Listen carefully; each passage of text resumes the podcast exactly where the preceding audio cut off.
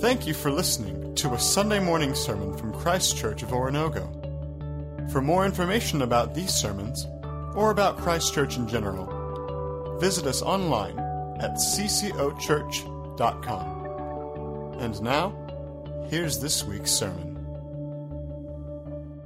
18 houses and 23 years of marriage. Chrissy, I don't know if you're here at this service or not, but you're a saint. My goodness.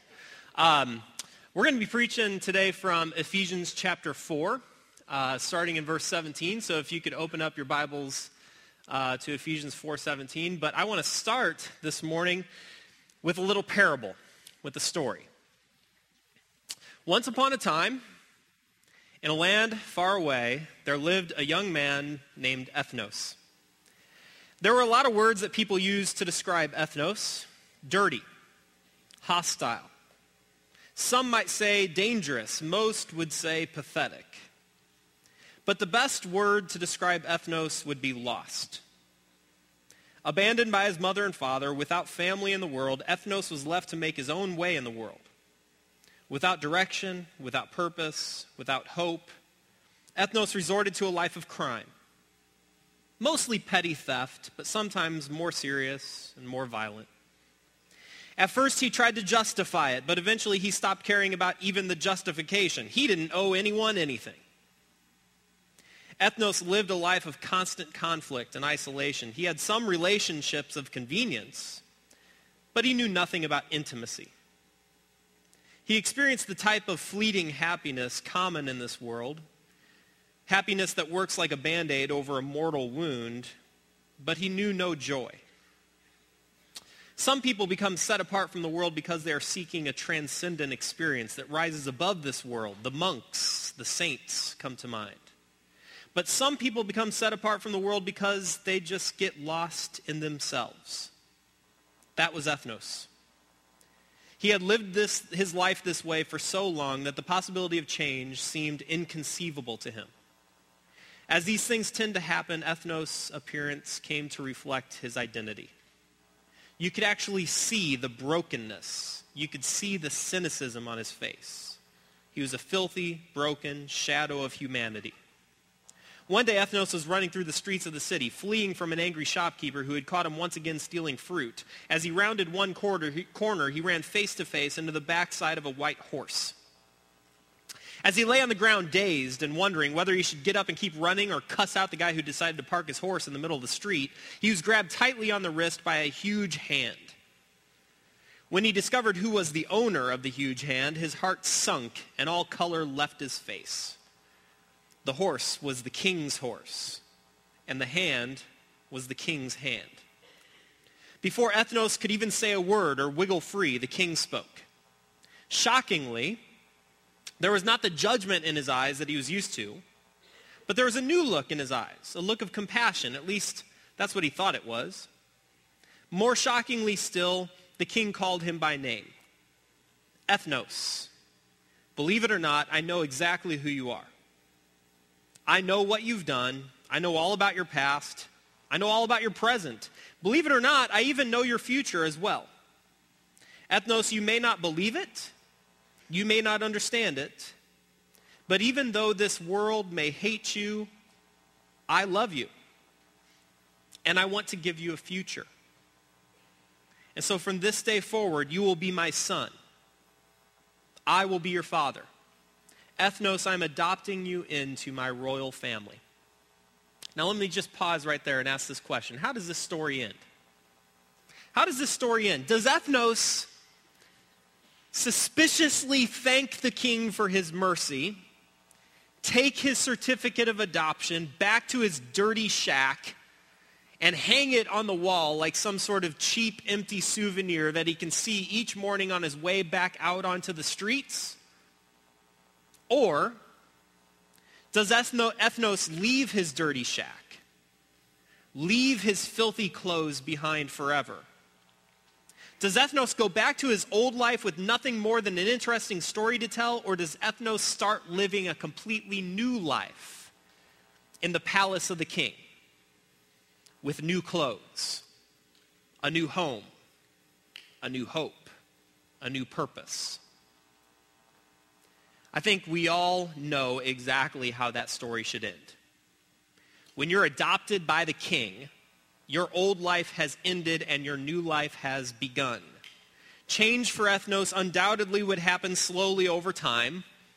That old life tenaciously holds on and patterns of behavior are not easily broken. But the direction of his life, the direction of his life was fundamentally different, was fundamentally changed. Every day from that day forward, every new morning had a different direction, a different promise. It'd be fair to say that ethnos was a new person. And this is exactly what the letter to the Ephesians is all about. This letter that we've been studying over the past weeks. The letter of Ephesians is six chapters long. And many people see a clear, tra- many people who have studied Ephesians see a very clear transition that happens in the middle of the book between chapters 3 and 4, dividing the book in two. The first three chapters of this letter focus on what Jesus has done on our behalf. It's an explanation of the gospel, the gospel that Paul has dedicated his entire life to.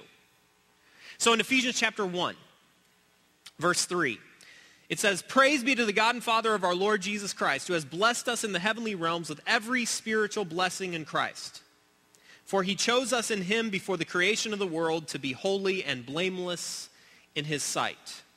Ephesians chapter 2, verse 1.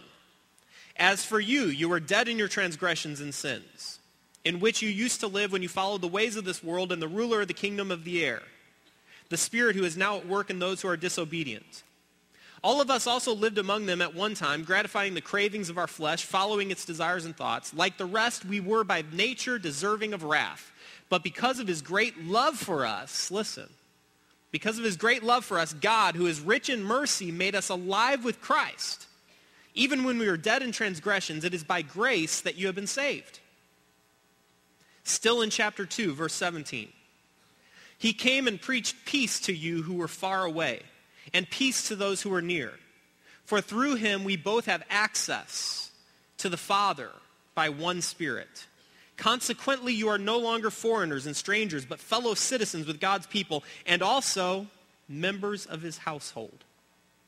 Built on the foundation of the apostles and prophets with Christ Jesus himself as the chief cornerstone.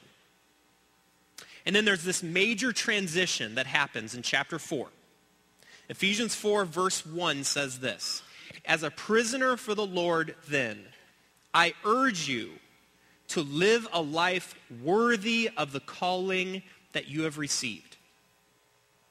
Live a life worthy of the calling that you've received.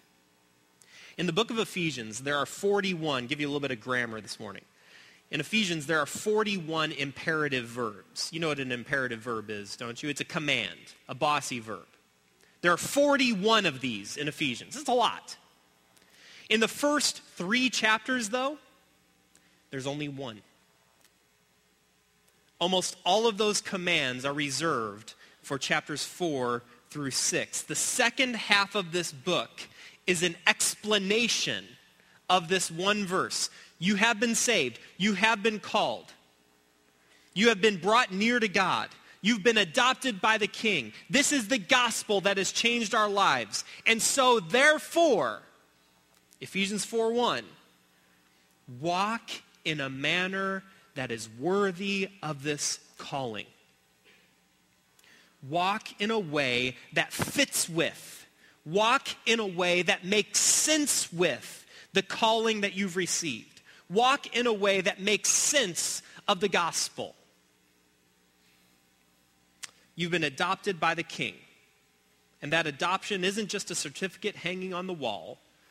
That adoption is an initiation into a radically new, repurposed life. Mark began last week talking about chapter 4 by talking about how, as a consequence of this new life, we've been brought into one body. We're no longer alienated from one another. We're no longer separated. We've been united and brought together. We've been gifted by God to be a part of the same body, gifted by God to serve within this body. That's what last week was all about. That's what the board on the stage behind me is all about. Because of this new life that we've been called into, because of the gospel message, we have been repurposed to be a part of the same body, serving the same Lord, serving the same purpose out of our multiple gifts. My text this week starts in verse 17 of chapter 4. And in this passage, we are told how to walk in our lives, how to walk according to this repurposed life. So let me read starting in verse 17. So I tell you this and insist on it in the Lord, that you must no longer live um, as the Gentiles do in the futility of their thinking. He used the word Gentile here uh, to talk about anyone who doesn't know Christ or who doesn't follow Christ. So no longer live as the Gentiles do in the futility of their thinking. They are darkened in their understanding, separated from the life of God because of the ignorance that is in them due to the hardening of their hearts. Having lost all sensitivity, they have given themselves over to sensuality so as to indulge in every kind of impurity, and they are full of greed. That, however, is not the way of life that you learned when you heard about Christ and were taught in him in accordance with the truth that is in Christ. You were taught with regard to your former life to put off your old self, which is being corrupted by its deceitful desires, to be made new in the attitudes of your minds, and to put on the new self created to be like God in true righteousness and holiness. Have you ever noticed how many of life's great moments are characterized by a wardrobe change? Have you ever noticed that? So many of our great moments in life are, are accompanied by a wardrobe change. A bride is always recognizable on her wedding day by the dress that she wears. You could always pick out a graduate on the day of his commencement because of his cap and gown, which I think is just kind of funny, really. Congratulations, son. Welcome to the real world. Now here's a garbage bag and a funny looking hat to wear for a few hours. Um, so many of life's great transitions are marked by a wardrobe change. We wear clothing that matches our purpose. We wear, we wear clothing that matches our identity. We wear clothing that matches the occasion. In this passage, Ephesians chapter 4, Paul uses this idea of changing clothes to contrast our life before knowing Christ and our life after knowing Christ. And it's an idea that we find sprinkled throughout the entire New Testament, that in coming to Jesus, when we come to Jesus, there's something about us that we take off the old. We take off the old self. We set it aside. And we take on the new. Like an old worn out garment, we take off the old and we replace it with the new. And so just like a swimming suit at a pool makes sense, might not always be the best idea, but it makes sense. Unless you're a lifeguard, a swimming suit at work never makes sense. Okay? You with me? Or like a 40-year-old still wearing his high school letterman's jacket.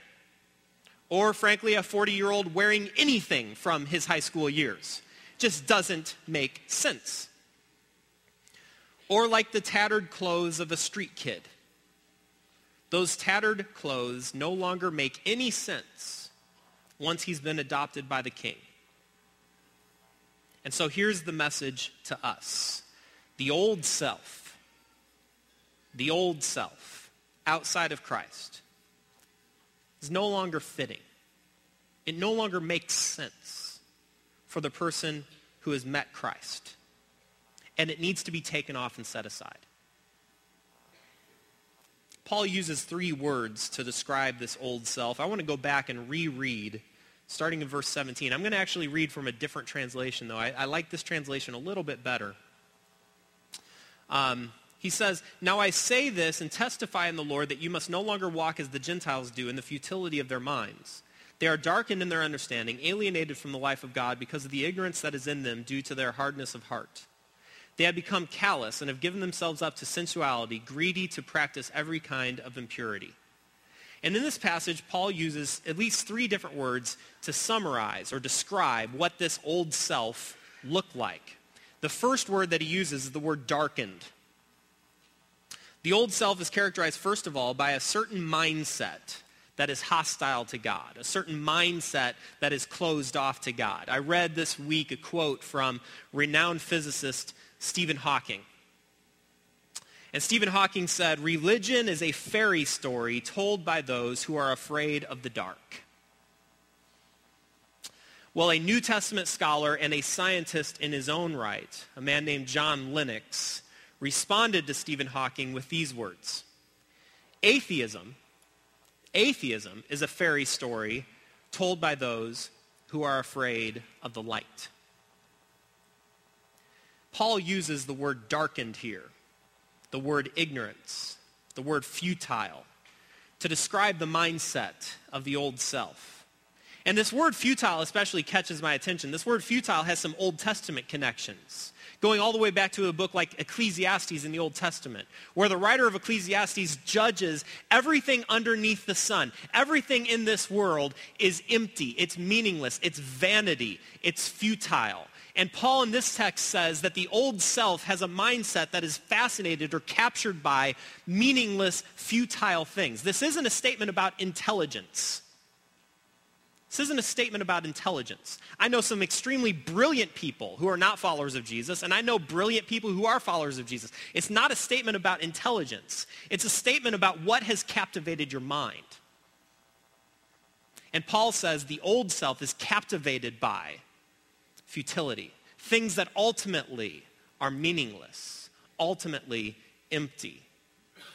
Here's the thing, though in the book of Ephesians, Paul's talking to a group of people who are in most cases had never even heard of Jesus. This is a pre-Christian culture that Paul's addressing in Ephesians. So in their world, there were people who were legitimately ignorant and darkened in their understanding of who Christ was. But in our culture, in our day, in our age, a post-Christian culture, I believe that there are at least two forces that work to keep people in the dark two forces. The first force is indifference. Indifference. Um, I teach at Ozark Christian College. One of the classes that I teach there is a class on Christian apologetics. Apologetics is simply um, talking about or defending what you believe and why you believe it as a Christian. Christian apologetics. And one of my assignments in that class is each one of the students in the class has to sit down with and interview a person who is not a believer. It's not for the purpose of debate. It's not for the purpose of argumentation. It's simply for the purpose of, if apologetics is giving an answer to the questions that people ask, we better be sure that we know which questions are being asked. And so it's, it's an opportunity for students to sit down with a person who's not a follower of Jesus and just ask them, tell me what you believe about Jesus. Tell me what you believe about God. Why aren't you a follower of Jesus? Why don't you believe in God? Just ask these types of questions. And I've been given this assignment for numerous years. And one of the things that comes out over and over and over again in this assignment is that most people are just apathetic when it comes to the big important questions of life. I don't know. I never really thought about God. Or I don't like to think about eternity. I don't like to think about life after death. It scares me. It freaks me out. See, the problem, the problem in our culture isn't atheism. And I've said it from this stage before. The problem from our culture isn't atheism. The problem in our culture is apatheism. We just can't be made to care about the big, important questions of life. Indifference. But the second force that keeps us in the dark, the second force that keeps us in the dark is diversion. Perhaps the primary reason why we can't be made to care is because of our appetite for unending diversion. Um, for Lent this past spring, I try each year to give up something for Lent. I just kind of like the discipline of it. Um, and so this past year, I decided to give up um, the radio in my car during this period of Lent. Um, now, I, I told this to a group of high school students recently at a, at a thing that we had over at Ozark, and there were audible gasps throughout the, throughout the room when I said this. This was much, much harder than I ever imagined it would be to give up the radio in my car for this entire period of Lent. And my children were asking me, like every day as they're riding with me to the store, Daddy, when is your Lent going to be over? Um, but I realized in, in that moment, I realized just how addicted to noise and diversion I really had become. My life is characterized by one diversion leading into the next diversion. We trade noise for knowledge. We are trained and trained very well in our culture to invest almost eternal significance in small diversions, like whether our football team won today or whether or what jeans will be in style next fall While we can't be bothered to talk about or think about things with true eternal value and significance, we would rather be distracted. We would rather have diversion. So we're darkened. That's the first word. The second word that Paul gives to describe this old self is the word alienated. Alienated. This mindset has resulted in alienation, separation from true life that can only be found in God. You know, in, in talking to my apologetics class, one of my favorite arguments or one of my favorite um, um, uh, talks that I'll give for why God exists or arguments for the existence of God is an argument based on human longing. It's an argument based on human longing. C.S. Lewis very famously put it one time that the hunger that I feel, the hunger that I feel, points to the existence of food somewhere in this world. The fact that I'm hungry doesn't guarantee that I'll find food, but the fact that I'm hungry tells me that I've been created for food. I've been created to have this appetite met. Does that make sense to you so far? Now, the argument then goes on to say, I have within me, and so do you, I have certain appetites, certain longings that cannot be met in this world. Longings for things like true justice. I long for justice. I long for true community, true, true fellowship. I long for beauty. I long for, for spirituality, transcendence. Like these are all things characteristic of every single person. We have these longings, we have these desires within us, but yet we cannot find adequate satisfaction for all these desires. It's like eating and always remaining hungry. We never find complete fulfillment or satisfaction in this world. The word for that is alienation. We're separated. Paul says we're separated from the life that is only offered in God. Ironically, the person who has become darkened in their mind has also become alienated from the only true source of contentment and satisfaction and life that this world has to offer. The old self is starving, yet alienated from the life of God. The third word is calloused calloused, a mindset which rejects the truth, which leads to a separation from the very one who can offer life. This alienation finally leads to callousness, a loss of shame, or what the Bible sometimes calls a hardness of heart. A heart that only seeks its own satisfaction. A heart that has become convinced that the most important thing a person should ever expect to get out of this life are momentary periods of indulgence. The only true sin the only true sin in a calloused uh, self, in a calloused culture, is shame. Because shame gets in the way of that self-indulgence.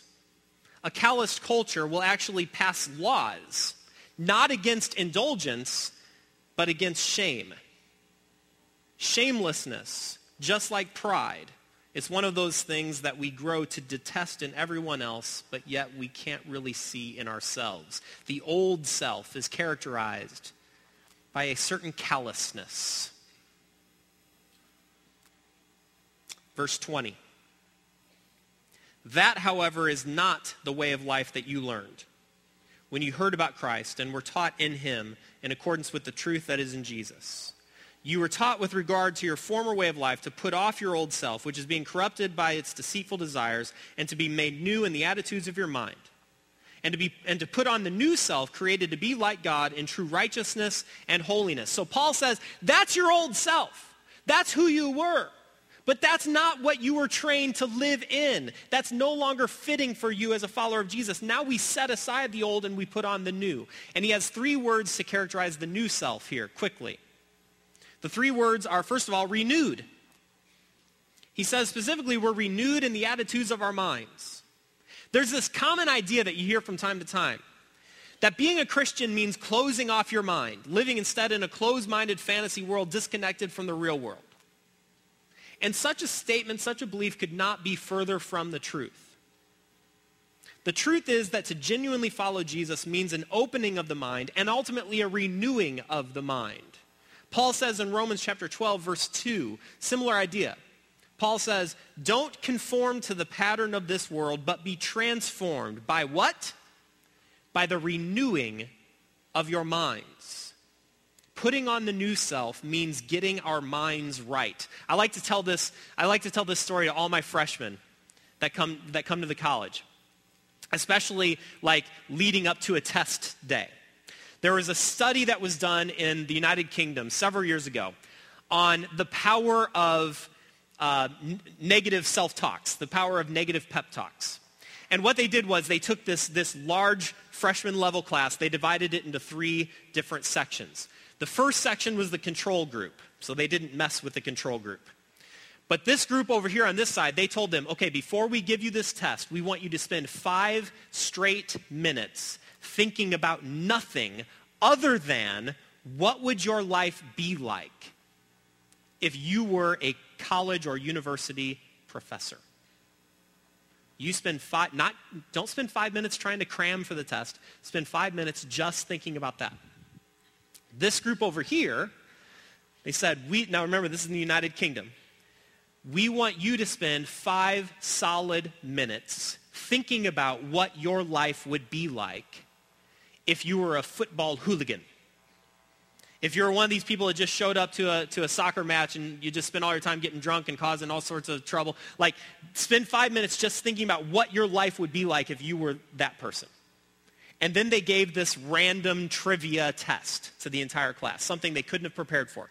The group over here scored 13 percentage points higher than the group over here, proving this point. There is power there is power in a very simple truth. Truth shapes identity. The seed of identity is belief. The seed of identity is belief. There's power to change lives. There's, ch- there's power to change the world through a very simple truth. There's power in a simple truth like Jesus loves me, this I know. This truth can set lives in a new direction, can set the world on fire. The seed for identity is belief, and beliefs have consequences. If your mind is captivated by futile things, your life will eventually follow suit. But if your mind is captivated by the simple yet penetrating truth of the gospel, eventually that truth will come to transform every corner of your life. There is power in a simple truth. Renewed in our minds. The second word is restored. The old self was alienated from God. But the message of Ephesians is that the new self is restored. Ephesians chapter 2. But now in Christ, you who once were far off have been brought near by the blood of Christ. You who were once far off have been brought near. We're no longer alienated from God. Ephesians chapter 4, what, what uh, Mark talked about last week, not only are we not alienated from God, we're also not alienated from one another. We've been restored with one another into the same family, into the same body. So this new self, it's not simply renewed in the mind. The new self is also no longer alienated from God and from others. We are restored. And the third word is a word that you see all over this building. It's the word repurposed. My old purpose was to serve myself, indulging in every single desire and impulse that happened to tempt me. My new purpose, Paul says, is to not indulge myself. The new purpose is to look like God. Verse 24. Put on the new self created to be like God in true righteousness and holiness. This new self is what you've always been intended to be. So the question is, what do we do with this?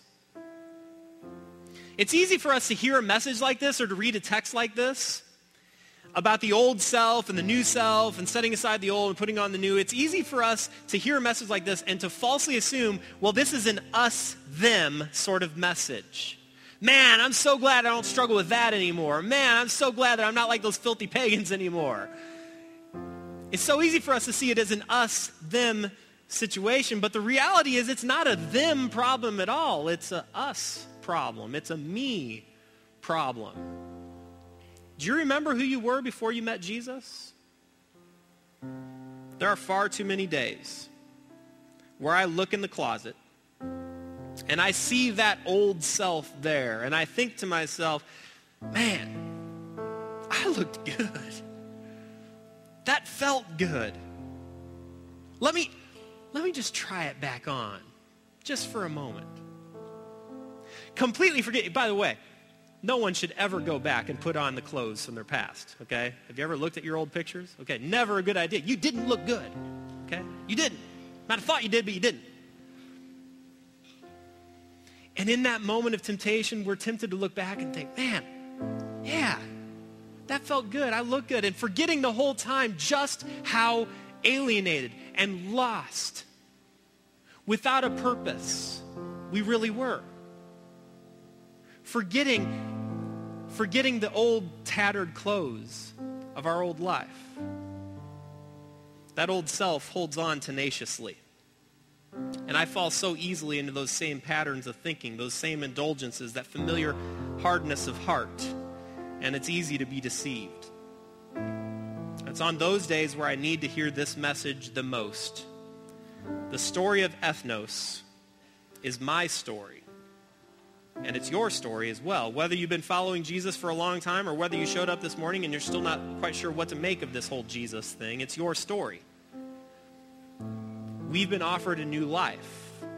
We've been offered a new purpose. And it no longer makes any sense whatsoever for me to wear the tattered clothes of that old self. Walk in a manner worthy of your calling. Whether that old self, wherever that old self is holding on, set it aside and put on the new.